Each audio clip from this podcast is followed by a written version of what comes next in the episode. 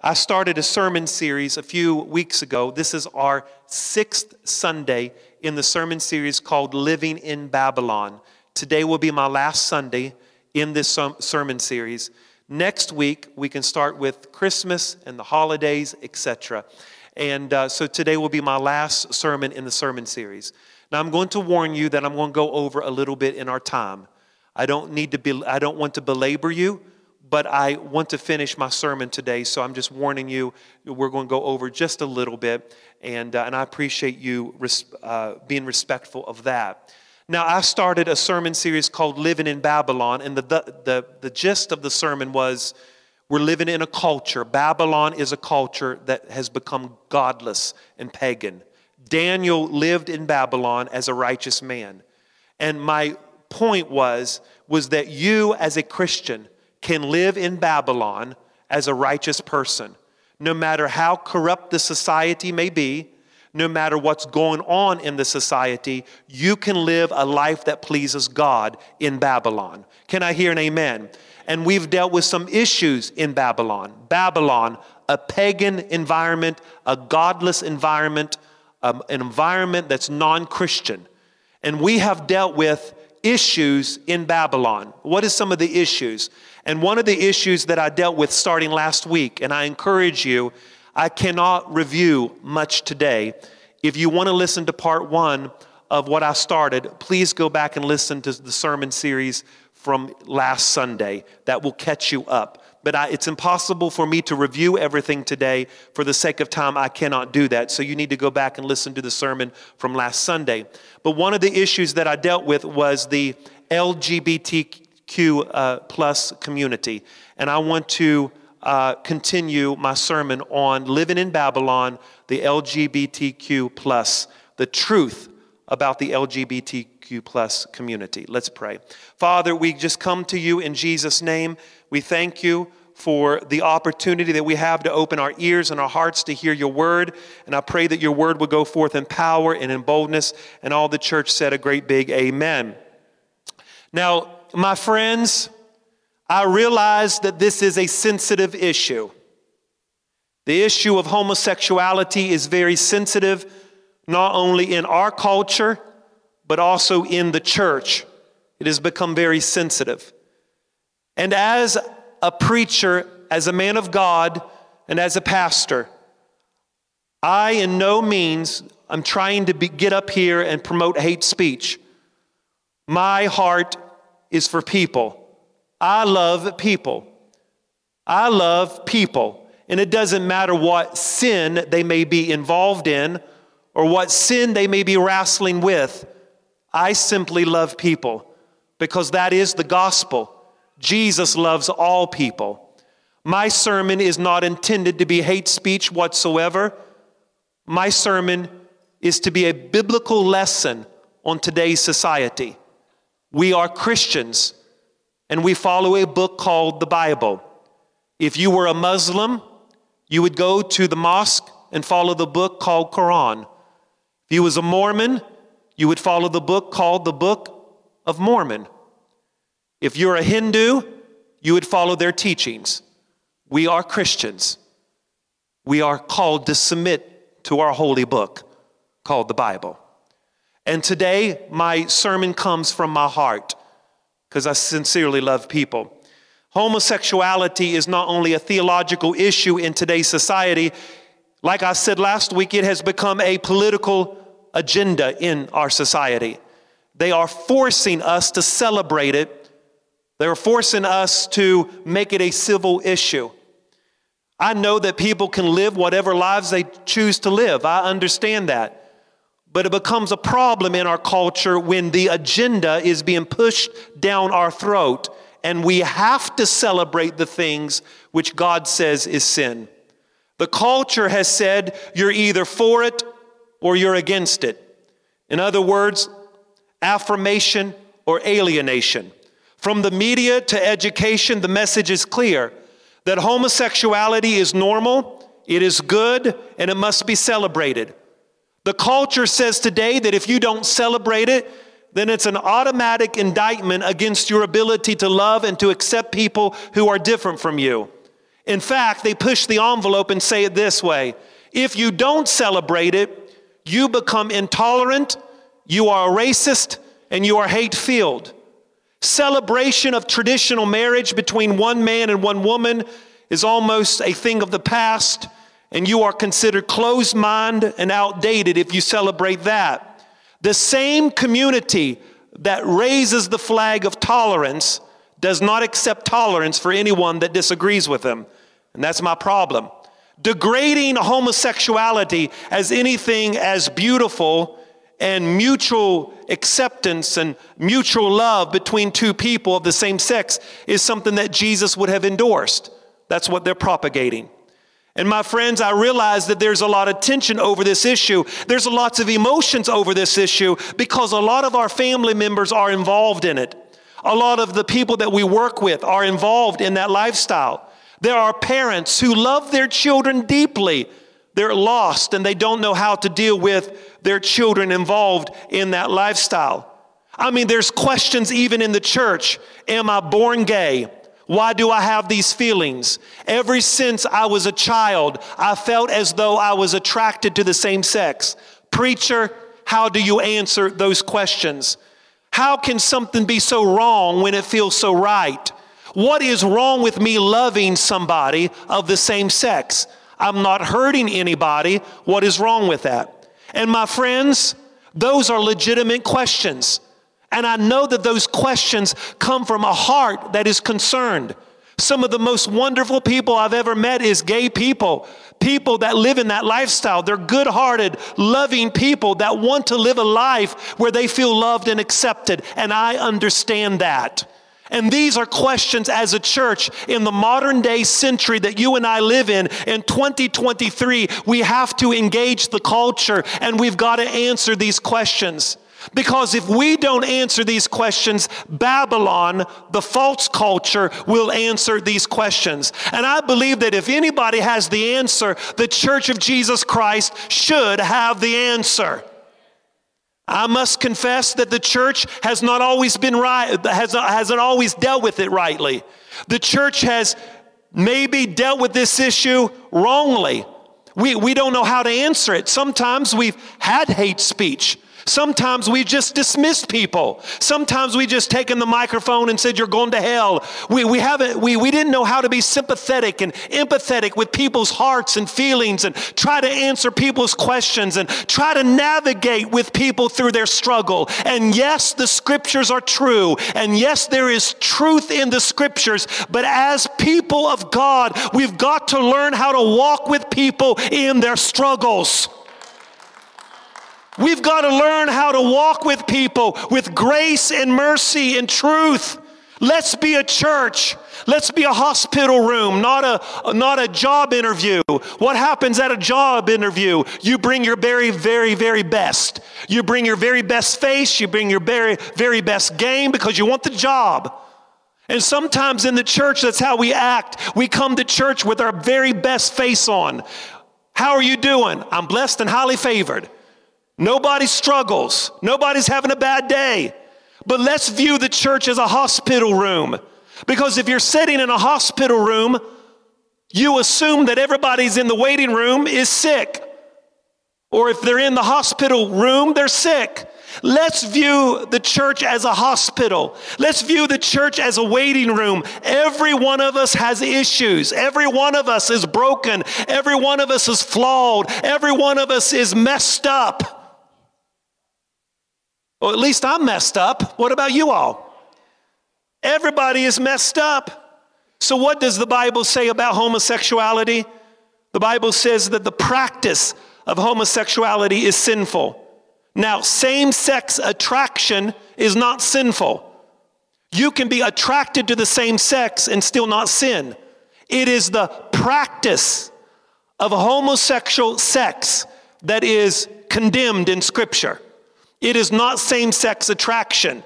You can be, listen, you can have a gravitation towards the same sex and still not participate in homosexuality. You can gravitate to eat three pies. You can have a bad day and want to hit somebody. You can be gravitated to jack somebody's jaws, but that doesn't mean you sinned. It's the practice of homosexuality that is sinful. Nowhere in Scripture does the Bible ever promote homosexuality. There are six scriptures in the Bible, and none of them speak of homosexuality as favorable or positive.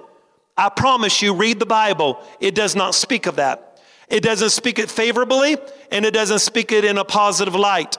Christian leaders are disagreeing on this. There are churches that are that are separating over this. And I know some of you may say, well, some of the churches think it's okay, but let me let me remind you something very very very briefly that in the Bible there is a true church and in the Bible, there is a false church. The false church is called the apostate church, the church that left the truth. And there is the real church that follows the scriptures and follows Jesus' teaching. There's always going to be a counterfeit for the thing that is real. There is a real church and there is a false church, and that's what's happening in our society.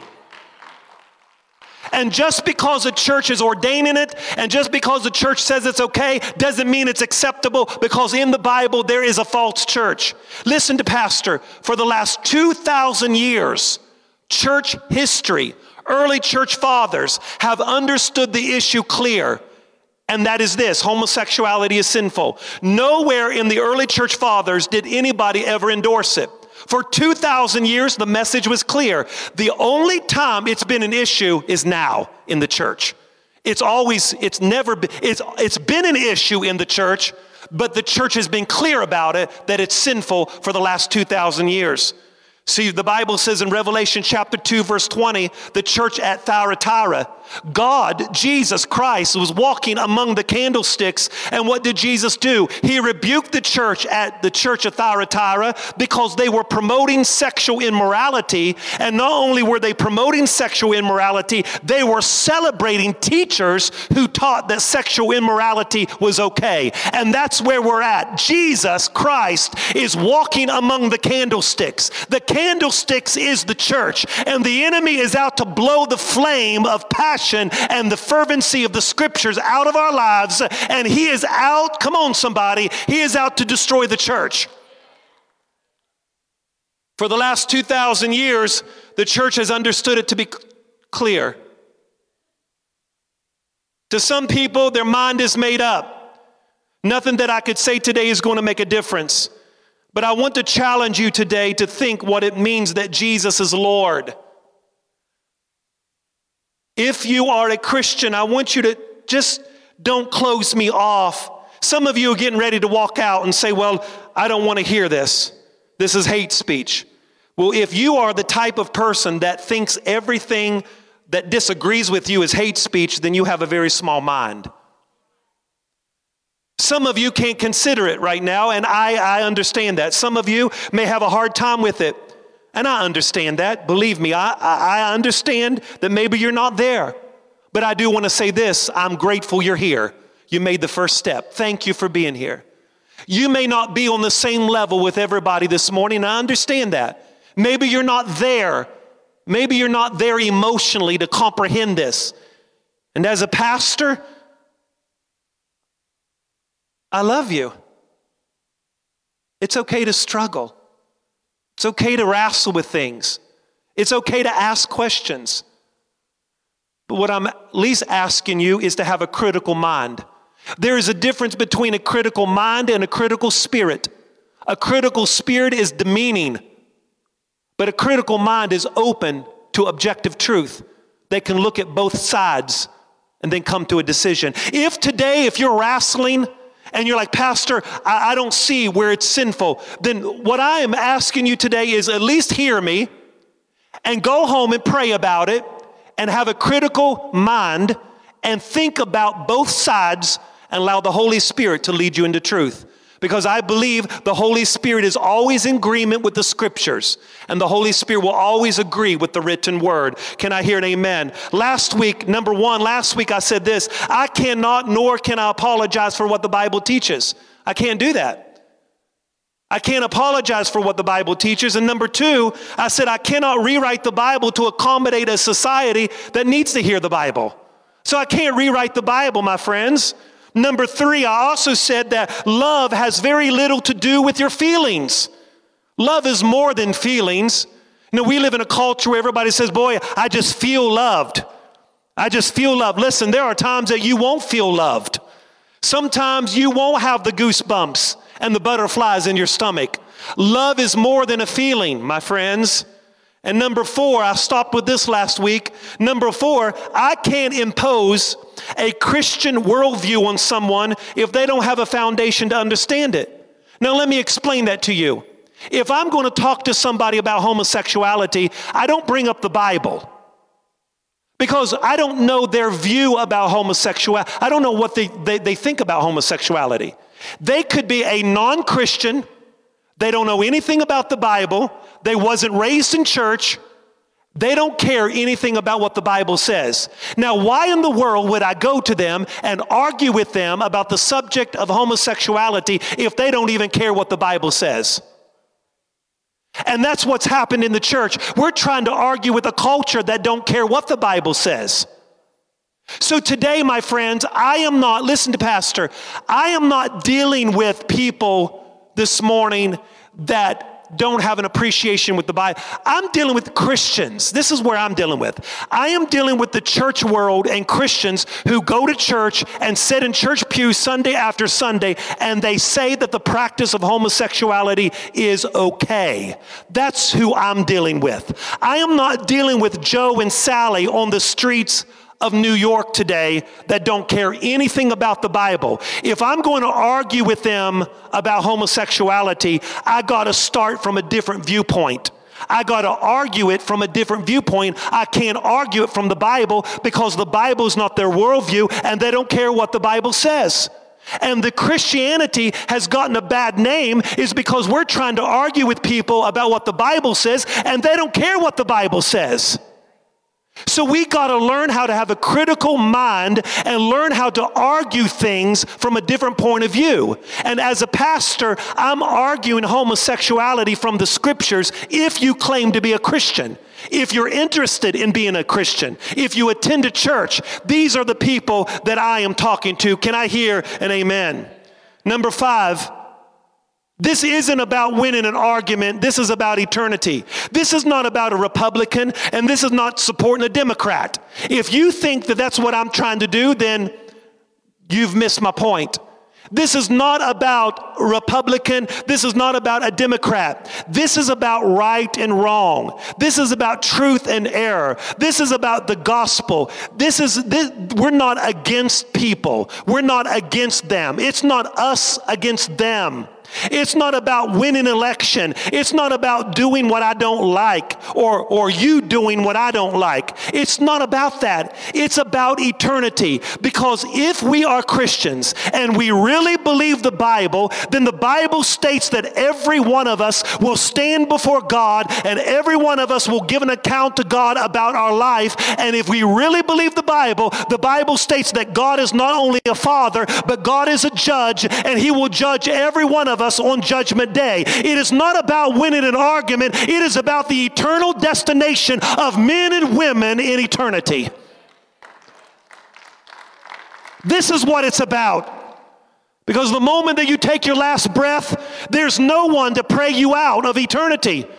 So that is why I am standing up here and I'm saying with the pastor's heart, I love you. I am not against you. I am for you. I want you. I want you to be loved. I want you to be accepted. But I want you to come to the saving knowledge of Jesus Christ because He, only He, can save you in the end. It doesn't matter if you disagree with me. What you have to come to the grips with is that you're going to have to stand before God. And if the Bible is true, then you got to wrestle with these issues. Maybe you are acting as if you're God and you have asserted your will over the will of the scriptures. Four, four arguments that's made against conservative Christianity. Four arguments that's made against conservative Christianity. Four arguments. I'm going to deal with them very briefly today. Number one, the argument of homosexuality, or those in that community, will say to us, it's okay because number one, Jesus never addressed homosexuality. Jesus never talked about it. And if Jesus never talked about it, then guess what? It's okay. These are arguments against conservative Christianity. Number two, Paul didn't understand loving relationships. In other words, Paul didn't understand sexual orientation. He didn't understand what it meant that two people that were adults that loved each other, he didn't understand that concept. Number three, the main message of Christianity is love. That's what it's all about. Who wrote the song? I think, what's love got to do with it? Tina Turner. Boy, bless God, you didn't know that Tina Turner was a theologian. What's love got to do with it? And number four, you can't just pick and choose. These are the four arguments. Are you ready? Number one, the first argument Jesus never addressed homosexuality. Now, this argument states that Jesus never mentioned homosexuality, and since Jesus never mentioned it, it must be okay. Now, very briefly, on your paper, the first argument, number one, on your paper, number one, Jesus never addressed homosexuality. There are four arguments. This is the first argument, and we're going to dissect each of these arguments. Number one, Jesus never addressed homosexuality. Now, let me say this about this, this argument. First, Jesus did not need to say anything about homosexuality because no first century Jew would have questioned whether homosexual sex was morally permissible. That's because every Old Testament reference, poem, and metaphor that addresses sex was always between a husband and a wife in marriage, heterosexual sex. So, therefore, every Jew would have condemned homosexuality because the Torah taught that marriage was between one man and one woman. So, there was no debate about the biblical witness of what God would approved or disapproved because no Orthodox Jew would have ever approved of it. Number one. Number two, in the same argument. Secondly, it turns out that Jesus never said anything about homosexuality. He never said anything, Pastor, so that means it's okay. Well, let me push the envelope and say this Jesus' silence on the matter doesn't mean he approved of it. That would be an argument from silence. And that type of faulty reasoning is not valid. Besides, Jesus never spoke about every immoral behavior. Did Jesus speak of rape? Did Jesus speak of child molestation? Did Jesus speak of abortion? Did Jesus speak of bestiality? Did Jesus speak about neglecting your elderly parents in their old age and abusing them? Jesus never spoke about every moral behavior. So just because Jesus specifically did not mention homosexuality does not mean he approved. Also, saying that Jesus never said anything about homosexuality, you're presuming that the words of Jesus is more authoritative than the rest of the Bible. So when you make the argument that Jesus never said anything about homosexuality, what you're actually saying is that the words of Jesus is more authoritative than what Paul said in the New Testament or what Moses said in the Old Testament. If you are a Christian, then we believe that the Bible is all inspired. That means every book is inspired and every book is true. The words of Jesus is not more elevated and more important than the rest of the Bible because all of the Bible is inspired according to the book of First Timothy. Lastly, when we say that Jesus basically didn't mention anything about homosexuality, I would say this I think he did. Jesus did not mention it specifically, but he included it. For instance, if I got up here and said, uh, Every one of you, I'm going to give you $100 after church, every one of you. Meet me in the foyer. Everybody would go to the foyer, and I'll be standing there shaking hands, giving $100 bills out. Pastor Brandon comes up to me and says, Pastor, I am upset Because you never mentioned my name. I look at Pastor Brandon and say, Pastor Brandon, I didn't mention you specifically, but I included you. And that's what Jesus did. Jesus didn't mention the word homosexuality, but he included it.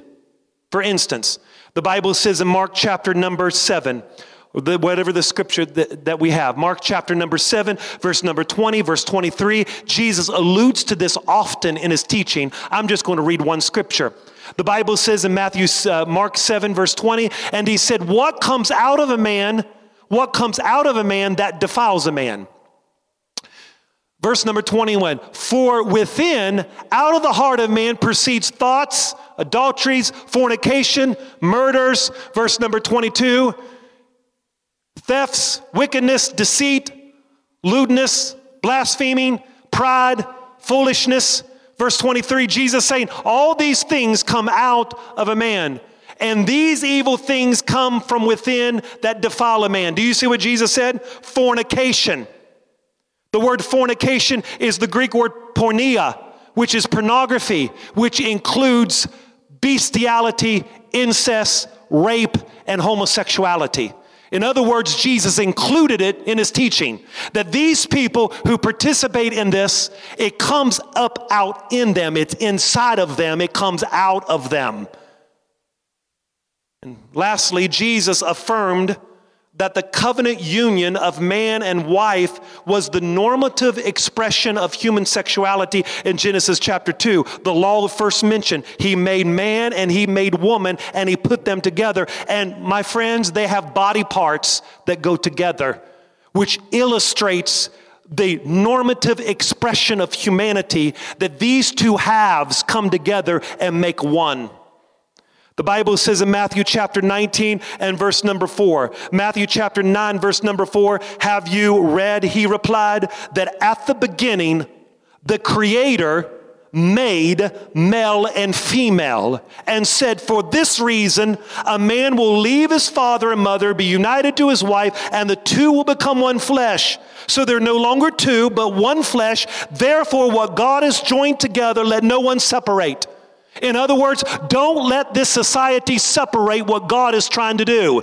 And that's what this Babylonian culture is trying to do. Trying to put new pronouns and trying to redefine, uh, re, uh, a new definition of what a man is and a new definition of what a woman is. That's what they're trying to do. They're trying to separate what God has put together. My friends, if God put it together, can't no culture ever separate what God has deemed blessed and holy.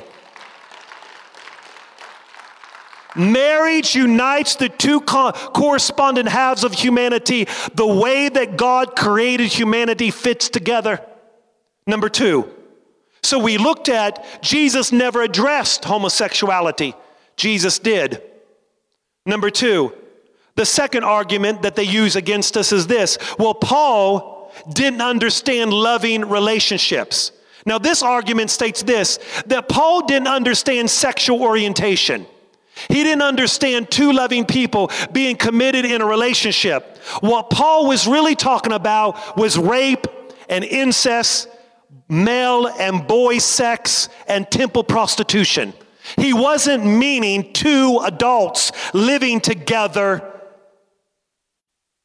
He was meaning rape and incest and molestation. Okay, let's look at it. Romans chapter 1, verse 18. Look at what the Bible says very closely. You ready? Look at it. Romans 1, verse 18, and I quote The wrath of God is being revealed from heaven against all godliness and wickedness of people who suppress the truth by their wickedness. Since what may be known about God is plain to them because God has made it plain to them. For since the creation of the world, God's invisible qualities, his eternal power, divine nature has been clearly seen, being understood from what has been made, so people are without excuse. For although they knew God, they neither glorified him as God nor gave thanks to God, but their thinking became futile and their foolish hearts were darkened. Although they claimed to be wise, they became fools. And they exchanged the glory of the immortal God for images made to look like mortal human beings, birds, animals, and reptiles. Therefore, God gave them over in sinful desires of their hearts to sexual impurity, for degrading of their bodies with one another. They exchanged the truth about God for a lie and worshiped and served created things rather than the Creator, who is forever to be praised. Amen. Because of this, God gave them over to shameful lust. Even their women exchanged natural sexual relation for unnatural ones. In the same way, men also abandoned natural relations with women and were inflamed with lust with one another. Men committed shameful acts with other men and received in themselves the due penalty for their error. Do you see what Paul was saying here? Paul is speaking to the Gentile world. Who is a Gentile? A non Jewish person. You, you're a Gentile. He's speaking to non Jews and he's saying, Listen, you have suppressed the truth. You've walked away from the truth. Look at what he says, verse number 18. Romans 1:18. I want you to walk with me in the text. Romans 1:18, they suppress the truth. These people walked away from the truth. Verse number 21, their thinking became fruitful and fruitful, fruitful and their hearts were darkened. So not only did they suppress the truth, their hearts became darkened. Verse number 22, Romans 1:22, they claim to be wise, but really they're fools. Verse number 24, God gave them up to their sinful desires. Verse number 25, they exchanged the truth about God for a lie.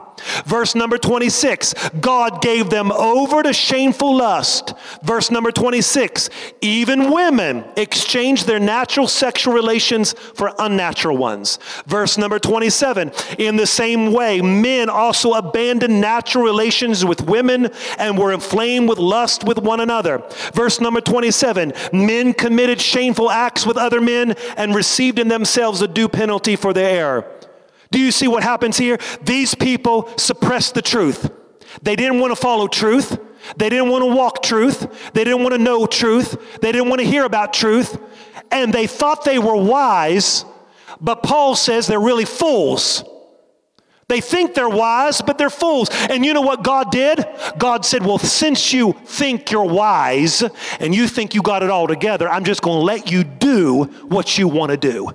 And this is what happens, my friends. When people get into sin, one of the very first things that happens is sexual immorality. How do I know that? It's throughout the Bible. Genesis chapter number two and Genesis chapter number three, God creates the world, He creates mankind, He gives them dominion, they fall into sin, and what happens? Genesis chapter six, sexual perversion sexual perversion. Notice what the text is saying here. Number one, now walk with me. This is what Paul was actually saying. For someone to say that Paul didn't understand, Paul, what Paul really means is molestation. Male and boy relationship, incest, or temple prostitution. Paul did not mean two grown men or two grown women living together. He didn't understand that, so it's okay because Paul didn't understand that. He didn't understand sexual orientation. Well, look what the scripture says. A, Paul condemns sexual relations between male and male in parallel to sexual relations between female and female. Do you notice what the scripture says? Paul not only condemned men having sex with men, but he condemned women to have sex with women. So he's not talking about molestation. He's not talking about incest. He's talking about two grown adults here because he's paralleling it with women and men. B, Paul is not speaking of men and boys since he's using the language that conveys mutual agreement. The scripture says shameful acts with other men. That's mutual agreement. Lust for one another. That's mutual agreement. He did not say men and boys but he said men with men. C, the error is mutual, so is the recompense. The scripture says they received in themselves the due penalty for their error. In other words, the fault is mutual, and so is the payment. The recompense is mutual. D, the idea of exchanged or, quote, abandon their natural function suggests that the adult sexual relations were intended. Do you see what happens here? The phrase in Scripture, they exchanged, they abandoned, suggest adult sexual relations were intended. E, if the model of homosexuality makes a difference regarding the acceptability, then why is the Scripture silent on the matter? If, if it was okay, if Paul really meant it's okay for two men to have sex and two women to have sex, and Paul was against incest and child molestation, that's what he really meant, then why didn't Paul spell that out? If that's what he truly meant. The Pillar New Testament commentary, my favorite commentary, said this in page 110, and I quote Paul probably did not know at least, Paul probably did know at least several different types of homosexual practices both, uh, among both men and women. He used general language in Romans chapter 1 because he intended his proscription to apply to a general way to all homosexual behavior as he understood it. Page 110. Page 111 in the New Testament commentary, Paul's letter to the Romans, they the commentary further said this The majority of modern interpreters of Paul, however, agree that the plain language of chapter 1, verse 26 through 27 involves condemnation of all homosexual practice. So, what is the point? The point is this seek no other sense when it's plain sense. In other words, it's, it's plain. Why are we trying to read into the text something that it doesn't say? Seek no other sense when it's plain sense. I want to say this it makes no difference to Paul if somebody felt a certain way. If somebody felt as though they were attracted to men or they were attracted to women, it made no difference to Paul. Paul is making a general statement that homosexual sex, the act of sex between two adults, male or whether it's female or male, two consenting adults coming together of the same sex, that homosexual sex is condemned. Why is it condemned, my friends? Because it's not natural. He made man and woman and their body parts fit together. It's unnatural for this to happen. All of our desires are warped because of our fallen nature. Desires for desire for things that God has forbidden is in each of us. Every one of you have desires in you that is forbidden by God. And just because you have those desires doesn't give you the right to act upon them. Some of you have had thoughts in your mind that you would never share with your spouse or your closest friend because you know you would never act upon those thoughts. Well, just because you have those thoughts and have those desires doesn't give you a license to act upon them. Because the scripture tells us that each of us have desires on the inside of us that are contrary to God and contrary to his word. The Bible tells us that the deeper that we get into sin, the deeper we get into foolishness and confusion. The deeper we get into sin, the deeper we get into foolishness and confusion. Can I hear an amen? I know I'm, I'm giving you a lot of information here, but can somebody track with me and say amen? When we get into the deeper we get into sin, the deeper we get into confusion and foolishness. Now, what about this scripture? In 1 Corinthians 6 and verse number 9. 1 Corinthians 6, verse 9, look at what the scripture says. Do you not know that the unrighteous will never inherit the kingdom of God? Don't be deceived. Neither fornicators, no adulterers, homosexuals, sodomites, thieves, drunkenness, none of these will inherit the kingdom of God. And such were some of you. But you were washed and you were sanctified in the Lord Jesus Christ by the Spirit of God. Do you see what Paul says here? He says, There are some of you in the midst that are homosexuals and sodomites. Now, look at those two words in 1 Corinthians 6 and verse 9. He, he makes a point to point out two different types of homosexual practice. The first word he uses in 1 Corinthians 6, verse 9, he uses the word homosexual. And that is the Greek word, and I'm not going to try to pronounce it, uh, it's M A L A K O I. All right, that's the Greek word for it. It means passive, effeminate. The other word is sodomite, and that the Greek word that starts with an A, and it means male bed, which means active. So, what is Paul trying to say here? Paul is saying that in this particular scripture, there are people who, in the relationship, is acting as though they are effeminate. They are the they are the receiver, they're passive. And then there's a sodomite that does the active part. And hopefully you can read between my, the lines here. One is passive and one is active. In the, homos, in the homosexual practice, Paul is saying this it doesn't matter whether you are inclined to a person or not. He is saying these people who do such things will not inherit the kingdom of God. They are not, they will, in, they won't inherit it. But I love this scripture because Paul gives us hope here. You know what he says here? I love this scripture. Go back to that scripture. First Corinthians 6 and verse number 9. But he says, but some but such were some of you. But such were some of you. But such were some of you. You are washed and you were sanctified and you were justified in the name of the Lord Jesus Christ. So, what are you saying, Pastor Josh? I am saying that Paul said right in the church, some people were committing this, but you don't have to worry about it because God has forgiven you, He has washed you, He has cleansed you, He has justified you, He has sanctified you. I want to let y'all know, my God, I'm about ready to run around this building. I want to let you know that no sin can keep you from the grace of Almighty God. I'm telling you that God still justifies, sanctifies even this, even the homosexual and the prostitute and the adulterer and the gossiper. Come on, somebody. It doesn't matter what sin it is, His grace is still sufficient. He says, we're some of you. What are you saying, Pastor? I'm saying the biblical sexual ethic of the New Testament is this that from the beginning, God made man and woman and he gave them a sex drive. That sex drive was to bring them together so that they may procreate the earth. That was God's plan. You say, well, Pastor, but I feel as though I'm inclined to a person. If you define marriage based upon your orientation, then you must include other things. Because get this, you're not just oriented to one person. You can find other people attractive. Everyone in here can find somebody else attractive in life.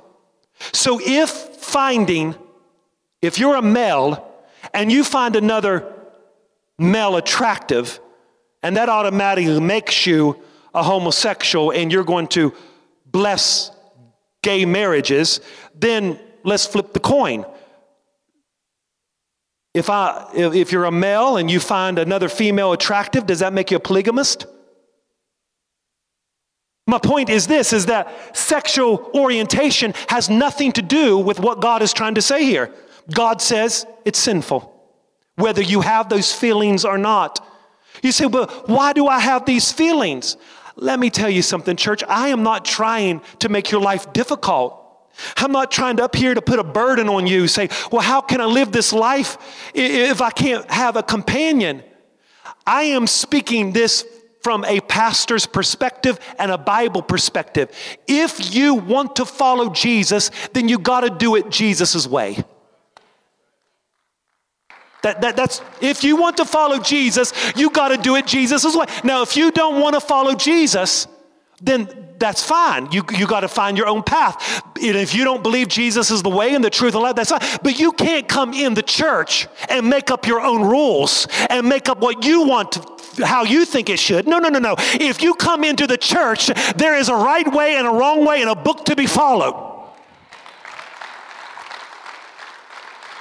Well, Pastor, don't you think it's kind of hard? Let me put you, let me send you down to the mosque and let's, let's see how the Muslims deal with it. Ain't nobody going to stand up in the mosque to tell them, I don't like what the book said. Because you know what they do? But in Christianity, we're, we're this.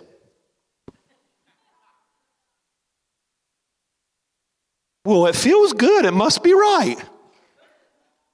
It tastes good and feels good. Oh, it, it must be God.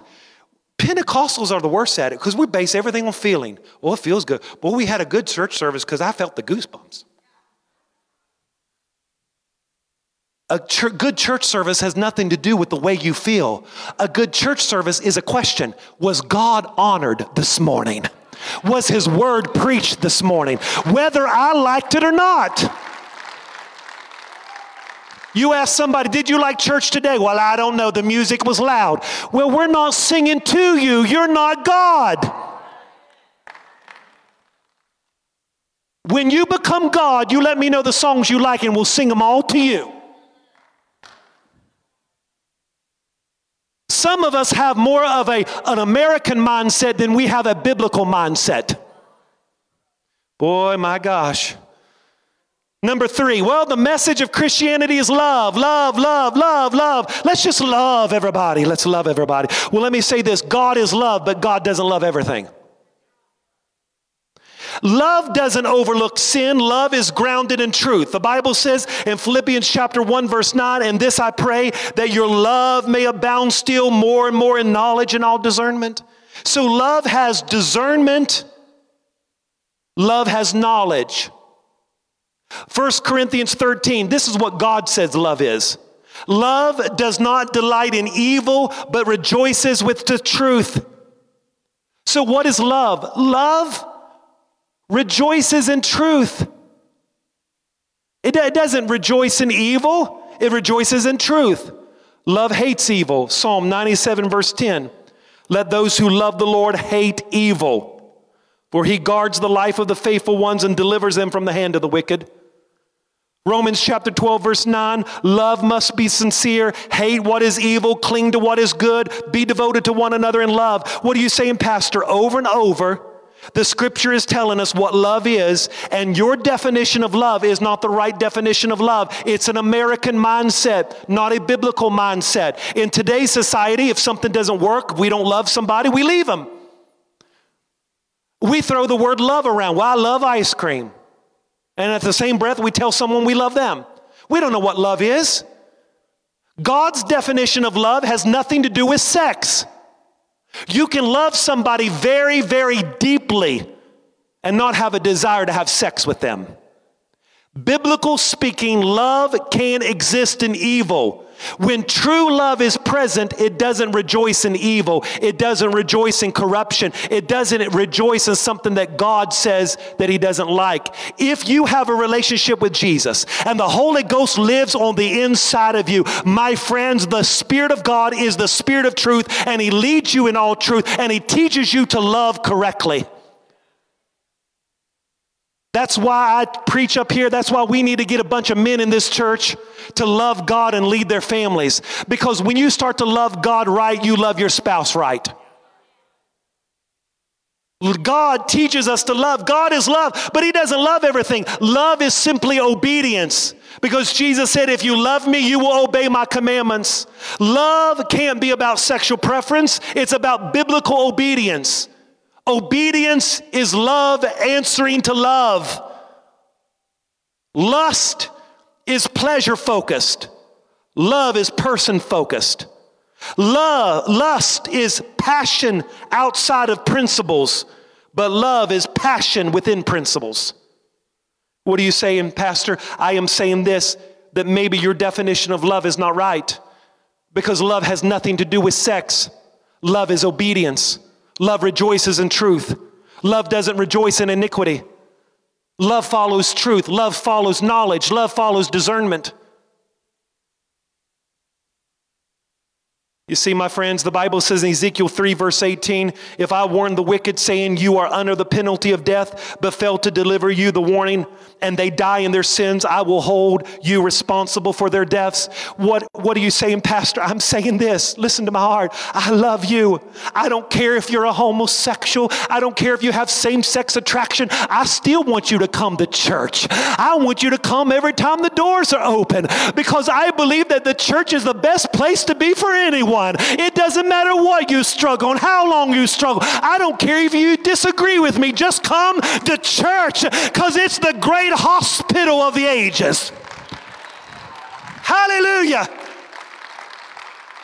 I'm not trying to shut the doors. I'm not trying to tell people they can't come. I want you to come because it's a place where we can struggle together. It's a place where we can cry together. It's a place that we can put our arms around each other and say, Pastor, I don't know what to do with this struggle. I've struggled with it for so long. I've cried over it. I've prayed over it. I don't know what to do. And you know what I'm going to do? I'm going to come along with you and say, I don't understand everything about your struggle, but I'm going to walk with you through the fire. I'm going to walk with you through the lion's den. I'm going to hook up with you. I'm going to be the best prayer partner you've ever had. I'm going to see you through this thing.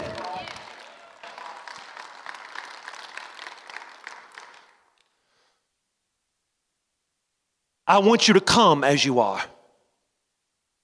But if you will commit yourself to discipleship and commitment and growth, you won't stay where you are. The problem is, is that we want to come to church and shout on Sundays, but few of us want to be discipled. We don't want to make the commitment. We don't want to have somebody keep us accountable. We don't know what it means to be discipled. We think we know what it means.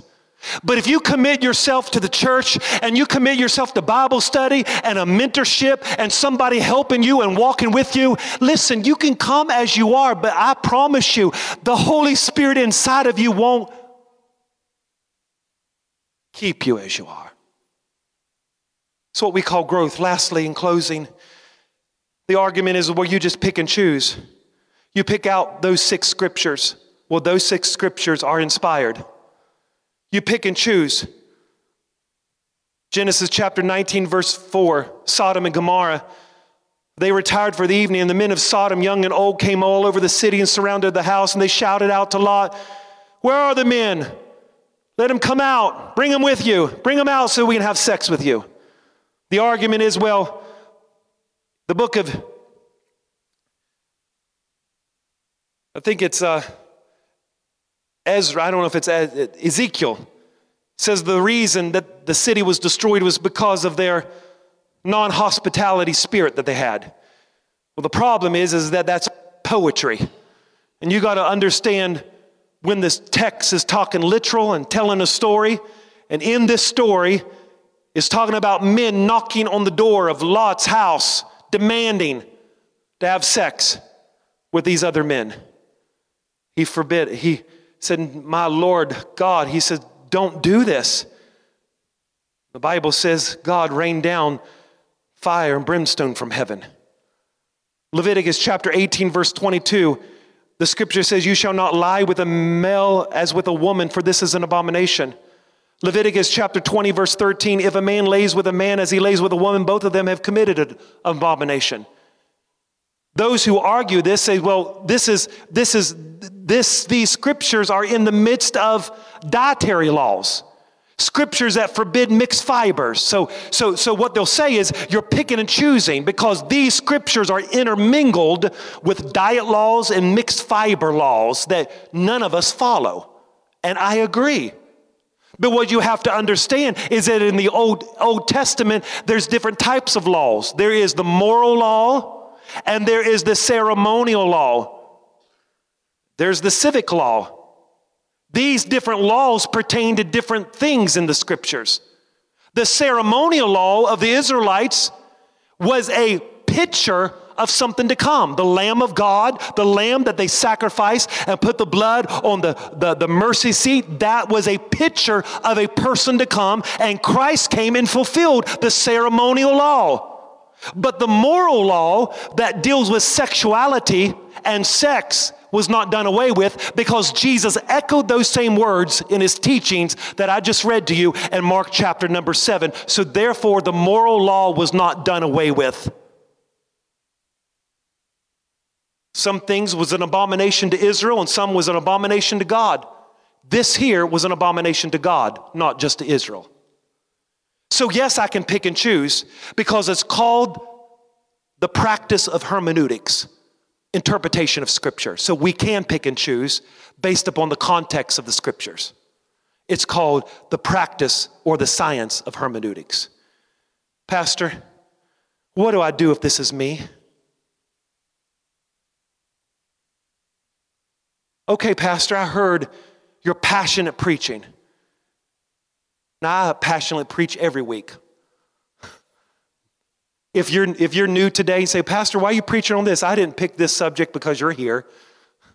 I've, I've had this picked for months. I get excited about the Bible every week, not just, I'm not, I'm excited every week because I believe the Bible. It's changed my life. But I also believe that we, we all struggle. And I believe that's what's so awesome about the Bible is because the Bible deals with a bunch of messed up people. That's what's awesome about it. So, what, what do I do if this is me? Isaiah 66, verse 2 says this Has not my hand made all things? So all these came into being, declares the Lord. These are the ones that I look on favor, that have a humble and contrite heart, and that they tremble at my word. You see, if you've decided to follow Jesus, I can't get up here and give you a bed of roses and tell you it's going to be a bed of roses. Sometimes it's going to be hard. The call to follow Jesus requires sacrifice.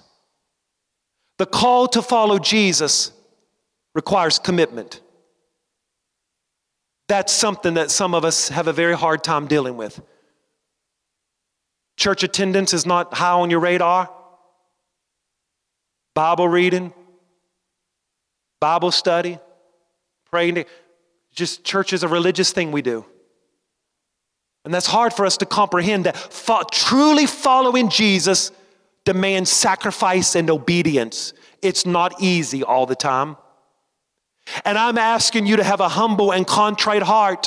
And what is your position before God? Is it humble? Are you trembling, trembling before God? There was a professor by the name of Butterfield. And uh, she wrote a, a book about her experience. She was a, she was a lesbian. She was a professor at a university. She started going to church. She got out of bed with her lesbian lover and she'd go to church on Sunday. She tells of her conversion experience. She went every Sunday, even though she was a lesbian, but the Word of God changed her life. She kept going. And she says this in her book We want to establish what is right, we want to be God. We want to judge rather than to be judged. We want to remake reality around our preferences. It's not homosexuality that condemns us, it's the sin behind the sin that condemns us. In other words, nobody goes to hell for being a homosexual. How do I know that? Because you don't go to heaven for being a heterosexual.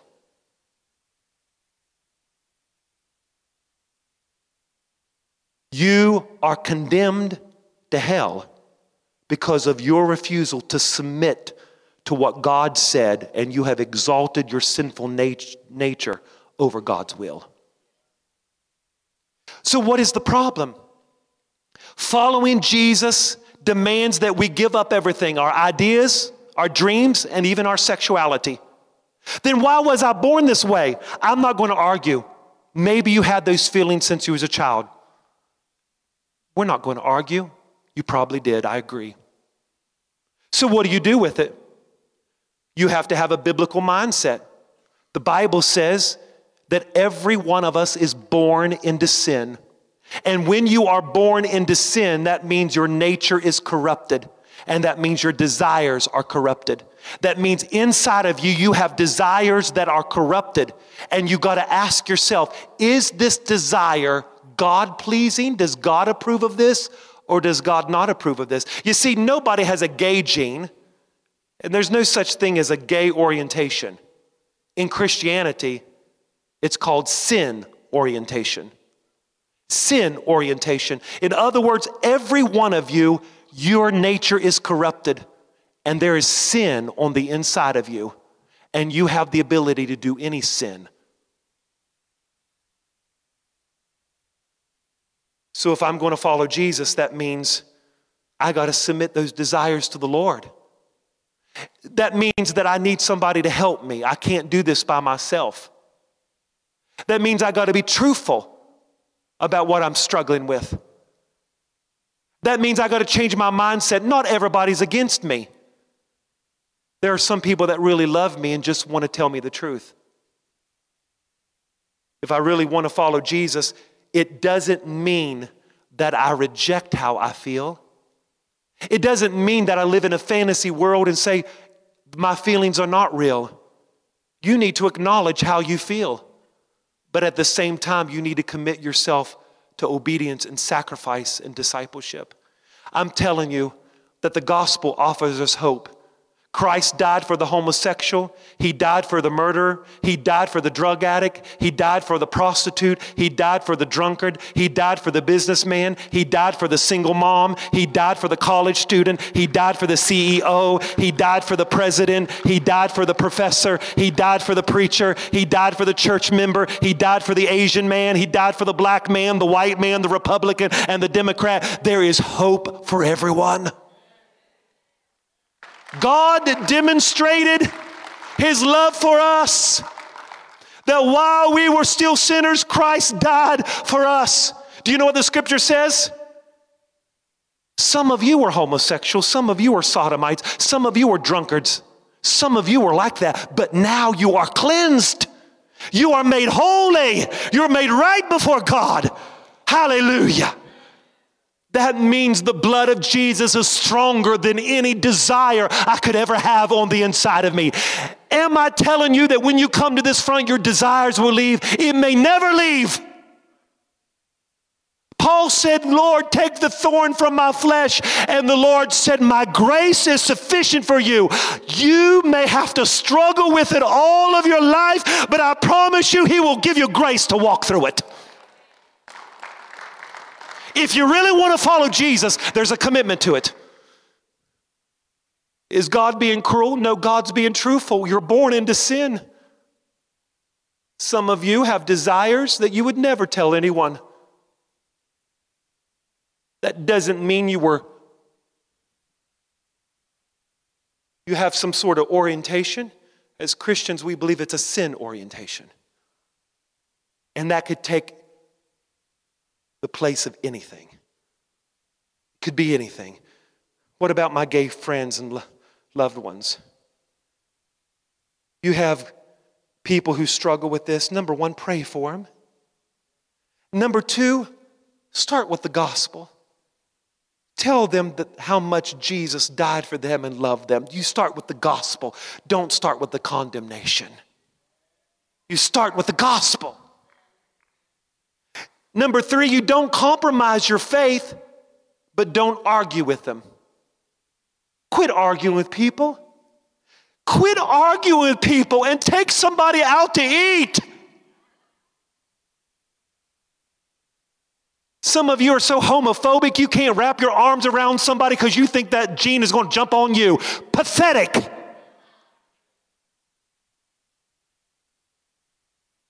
They're people with hearts and feelings. And the church of Jesus Christ isn't supposed to distance ourselves from them. Let's invite them. Let's make them a part of our family. Let's share the gospel with them. And let's believe that Jesus will change their heart. Don't compromise your faith. If they ask you your belief, you tell them the truth. You don't burn a bridge. Why? Because they need to have a path to come back. Point people to Jesus.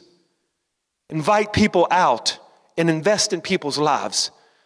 Lord God, I've went out to eat so much. I know so many people in all these restaurants. I walk in, they all know me. Went to Texas Roadhouse, and, and somebody by, by the name of uh, uh, Joe, she made my baby a blanket. I hardly know Joe, but she made my baby a blanket.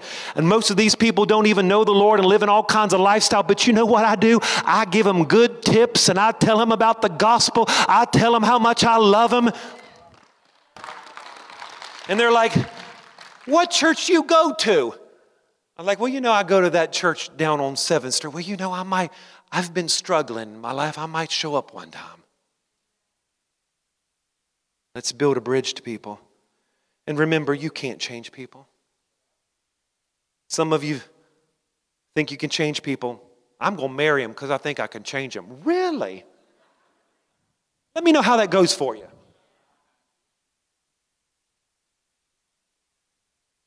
Your love should never be based upon whether they agree with you or not. As I close today, up front when you're dismissed, I have, we have made a next step bulletin. The next step, I have put books in here to recommend to you to read concerning this subject.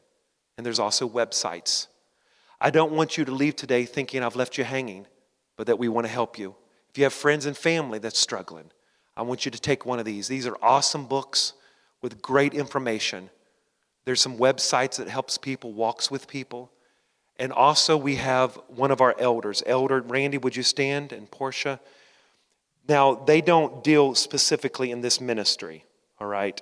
They are part of here at Christ Point. He's an elder, and he, he, they both feel called to help people and to help people who are hurting. This is not their only issue. They deal with other things, uh, um, could be marriage issues, hurts and hangups. They're here to help you. But if you are struggling with this area, they would like to help you and talk with you and pray with you. But this is not the only area that they feel called to. He, Randy, your ministry is called H3O, is that right? And um, the Lord has given this ministry to him and Portia, and they have a small office here. And you can contact them, and their phone number is on this sheet of paper. And you can contact them, and they could set up an appointment. If you need help in any area of your life that you feel is broken, they want to come alongside you and help you and pray with you. The other staff members, pastoral staff, and elders are here as well. And you could ask us. We will set up an appointment with you to help you, to navigate with you, and help you. Amen. God is good. Did you enjoy being in church today?